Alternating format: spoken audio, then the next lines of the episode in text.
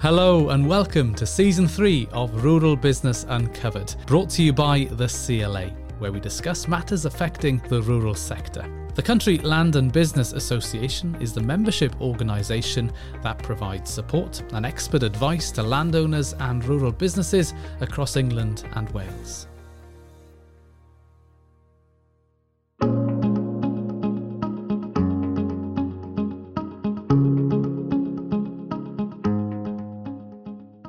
Having the right business structure is crucial, and as each farming business operation is different, you need to adopt a structure which is appropriate for your unique situation.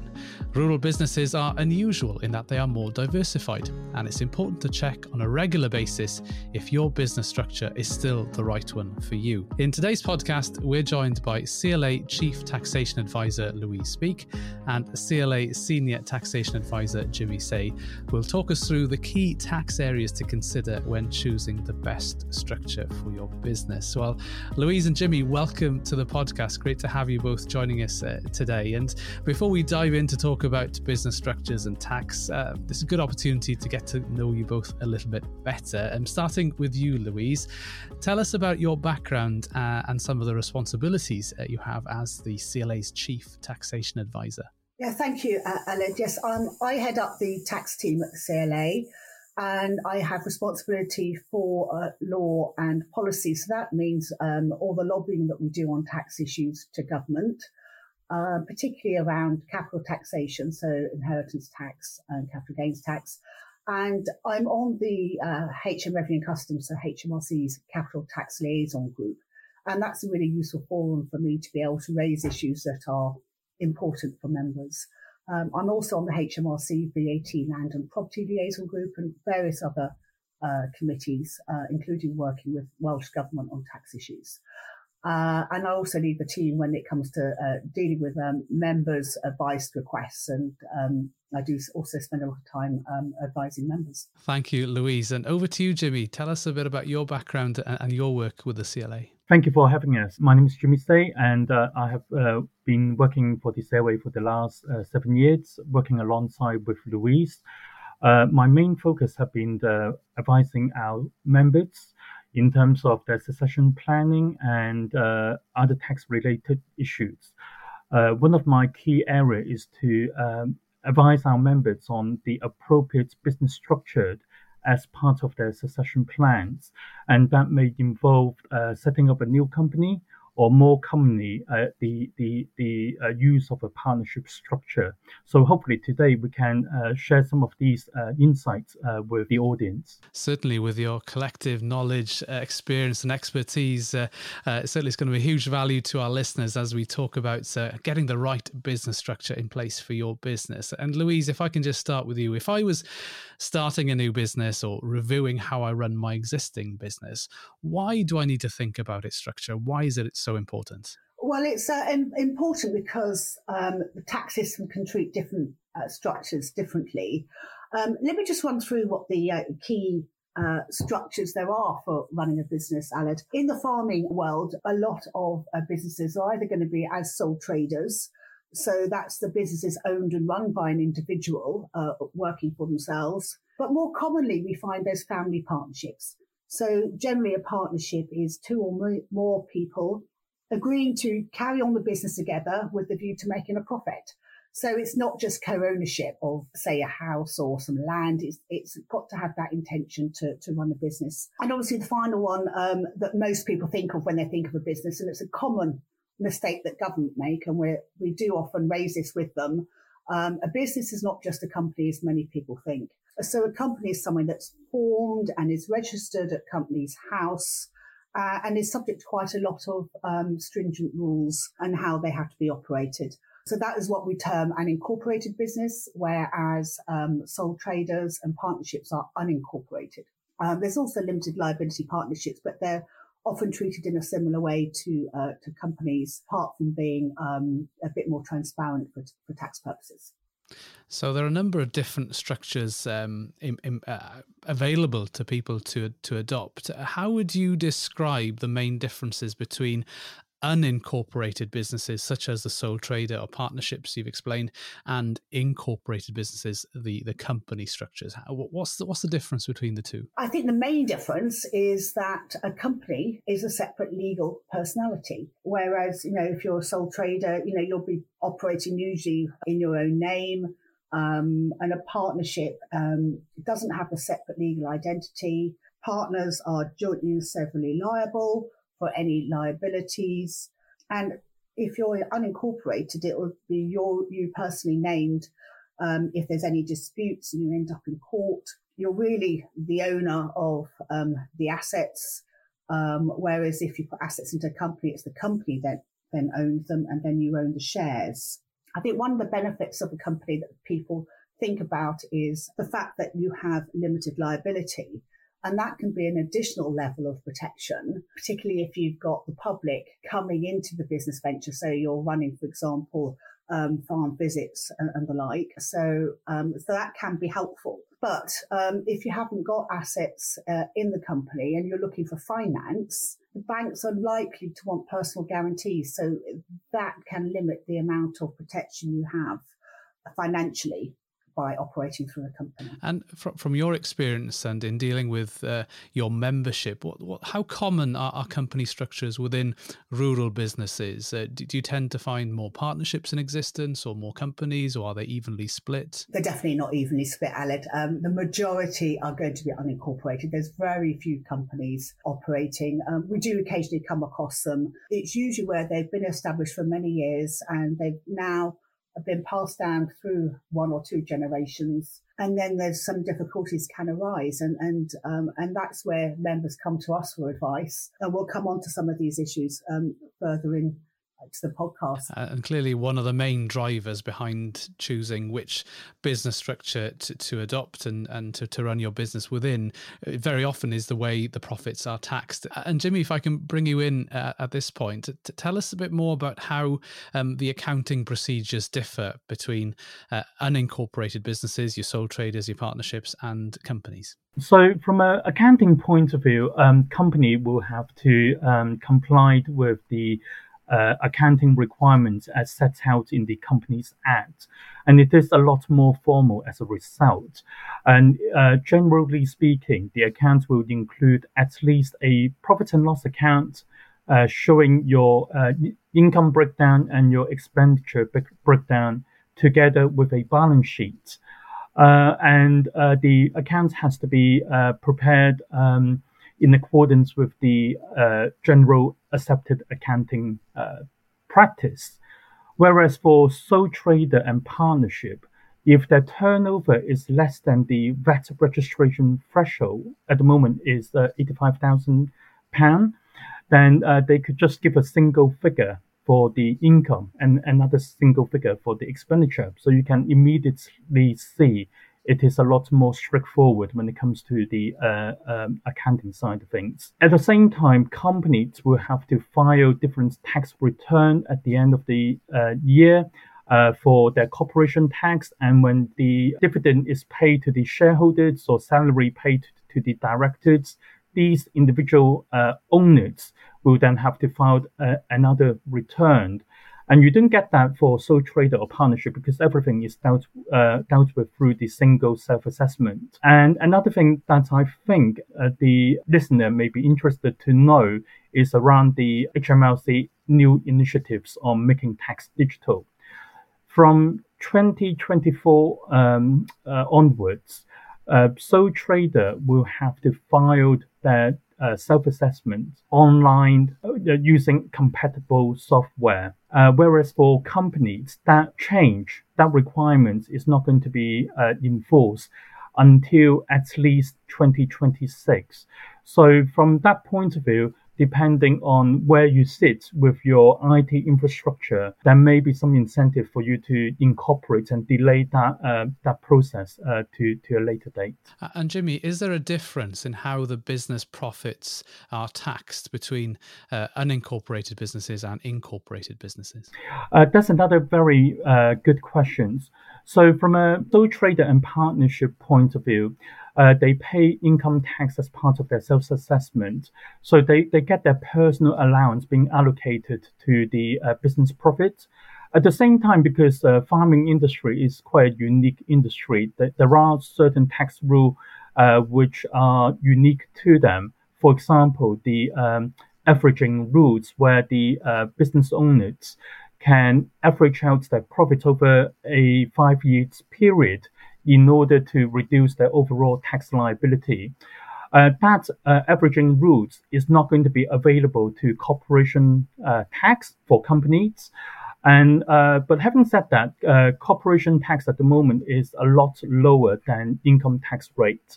The corporation tax right now is 19%, but from next April onwards, April 2023, the corporation tax could be increased to 25%. So the marginal difference between the two tax systems is going to be diminishing. And Louise, if I had an example, say I had a farming business and my accountant has suggested to me that I transfer the business and all its assets, including the farmhouse, the buildings and the land, into a limited company, is that a good idea? Not necessarily, Aled.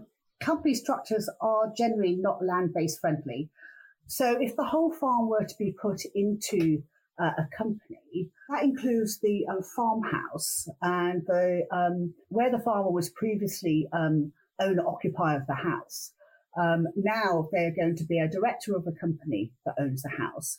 And so they've got to think about some different taxes. We've got the annual tax on envelope dwellings, which is going to apply to any house worth over 500,000. And so although there is relief for farmhouses, if you're putting sufficient time, so you're a full-time farmer, you've still got to put the return in. So there is a problem where there is an existing farming company and it's gone down several generations. So there's now several siblings who are the shareholders and directors of a company, but really only one of them is going to be the active farmer in this context. So the other two siblings will be occupying houses, and if they're over the 500,000 threshold, they've got to pay the annual tax on envelope dwellings. It's also a benefit in kind, and directors will then have to declare the fact that they've got the benefit of their living accommodation and think about the tax consequences of that. Also, by putting the house into the company, if there was any subsequent sale of that property, there's no principal private residence relief that you and I would get if we were to sell our homes. So there's disadvantages to having the farm, particularly the farmhouse, in the company. And there's also a need to maintain a majority shareholding to make sure that agricultural property relief or inheritance tax applies. And obviously you get fragmentation of ownership as it passes down the generations. And so mum and dad give it to their children, the children give it to their children. You can see how easily you're not going to have a majority shareholder. So this is something you need to think carefully about. Jimmy, what are your thoughts? I think Louise had made some very good points in relation to comments she had made. So in addition to the tax on incorporation, I think the owners also have to think about the tax on exit as well. Because when the company is being wind up and the assets being taken out from the company, generally speaking, the underlying owner will have to suffer a double tax charge. First of all, any income or capital gains that company had made will be subject to corporation tax first. And then when the funds are being extracted by the individual shareholders, they will have to pay a further income tax in their own hand. And as a result of that, it makes the whole situation a lot more expensive. And Louise, what are the benefits of running a farming or land-based business in a partnership? As you mentioned at the beginning, the vast majority are partnerships. What are the main benefits of doing that? Well, generally, Aled, partnerships are a lot more flexible than companies in particular. You can set up the partnership to have whatever proportions for division of profits that you want, or how partners are entitled to shares of the capital. What we always advise, though, is that it is beneficial to have the partnership set out in a written agreement. Then if you decide to bring new partners in, you can vary the profit-sharing ratios. You can think about how capital is transferred or held within the partnership.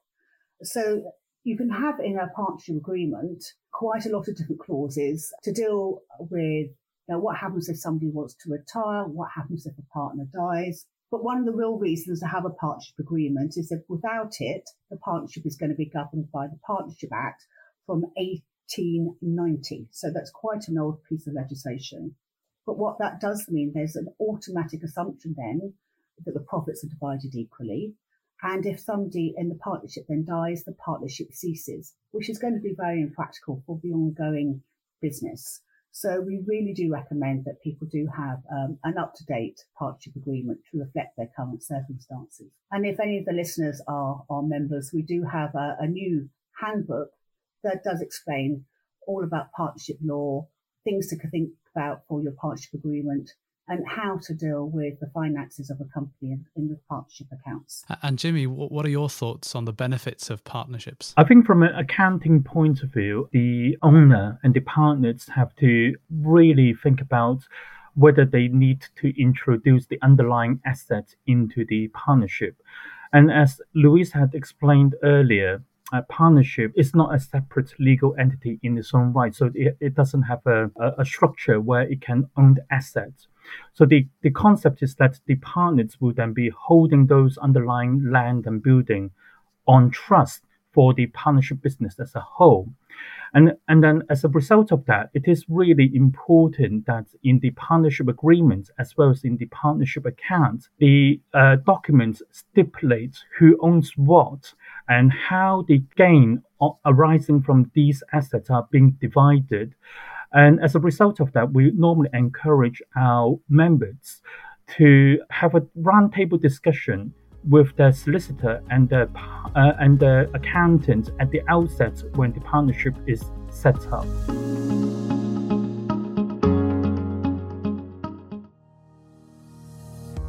The Country Land and Business Association have been safeguarding the interests of landowners and rural businesses since 1907. We lobby government continually on behalf of our members to give them the security and certainty to invest in their land and business. Our in-house professional advisory team offers members independent and impartial advice on every aspect of land ownership and rural business management to ensure the positive development of the rural economy.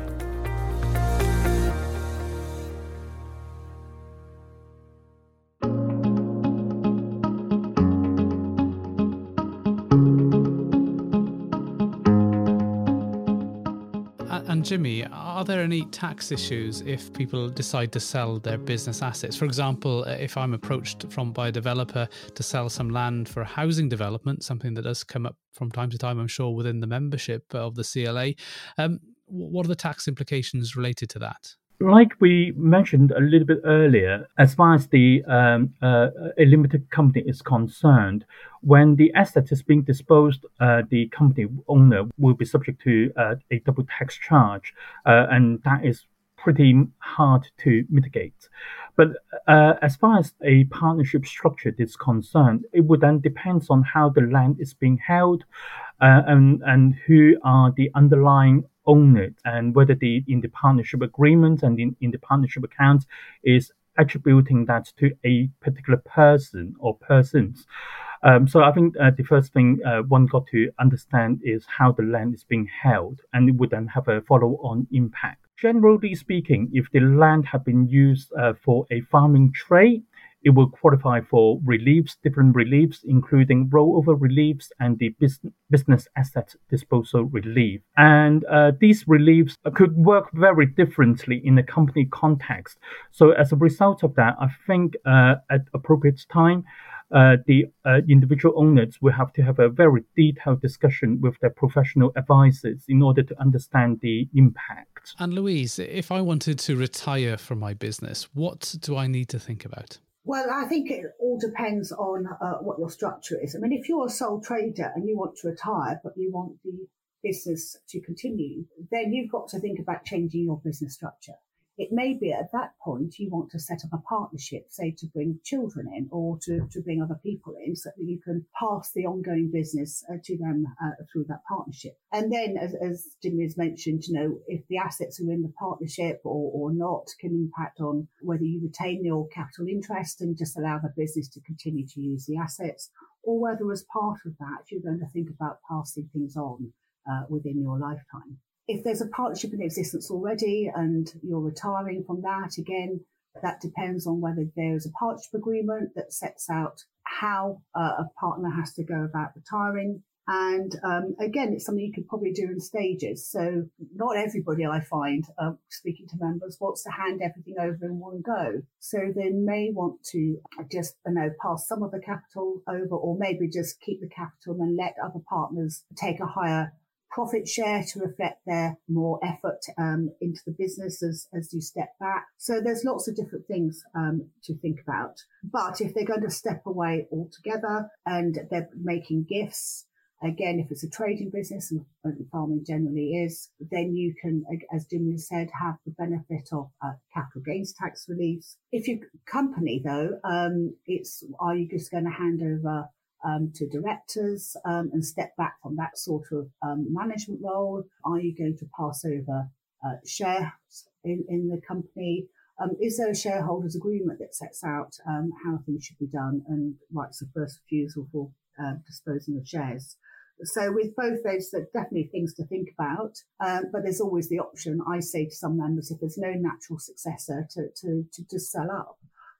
And then we're into looking at the release, as Jimmy has mentioned, as if we were selling part of the assets. So yeah, always worth getting professional advice if you're thinking about stepping back. And a lot of that obviously touches upon succession discussions within businesses. And it leads me on quite nicely to my next question around to what extent does your business structure has an influence and impact on how your assets could be taxed on your death in terms of inheritance tax? Well, if you're a sole trader and you're still farming, you're going to qualify for agricultural property relief, which is on the agricultural value.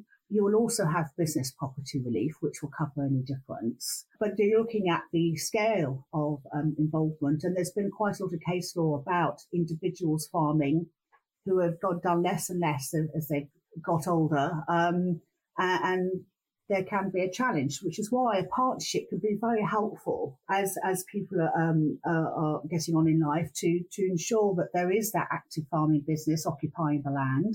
And then the question of the release can depend on how the assets are held. So as Jimmy has said, that decision about whether to have assets inside the partnership or inside the company will have an impact on business property relief in particular.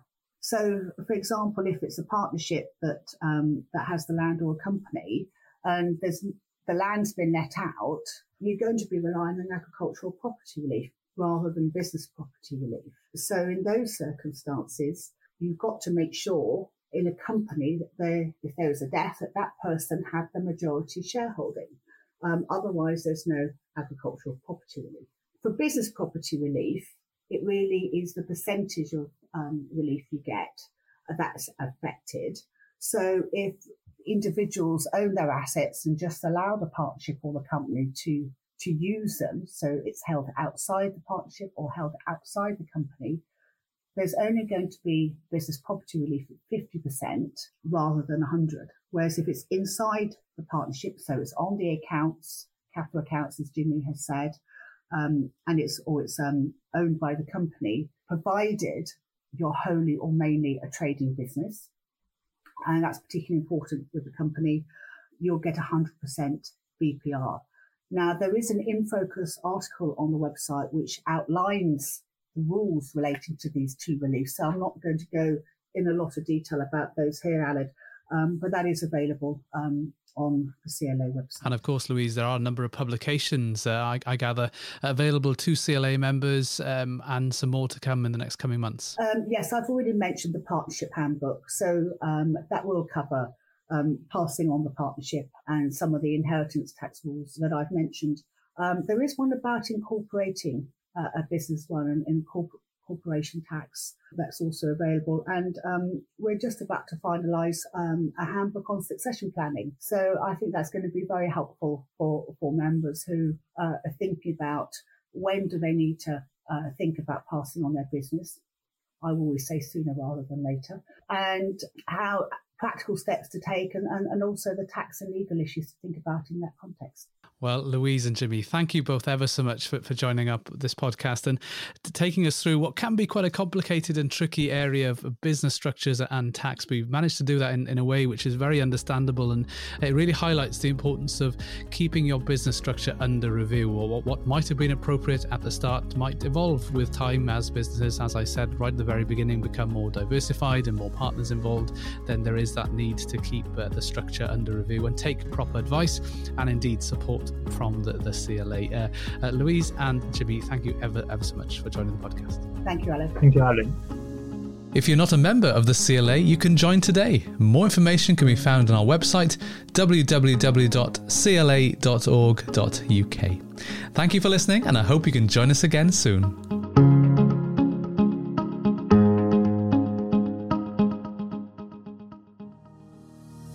You've been listening to the Rural Business Uncovered podcast, the CLA's weekly podcast released every Friday. You can find all our episodes wherever you get your podcasts, or just search Rural Business Uncovered on your chosen podcast provider. Remember to hit subscribe or follow to make sure you don't miss an episode.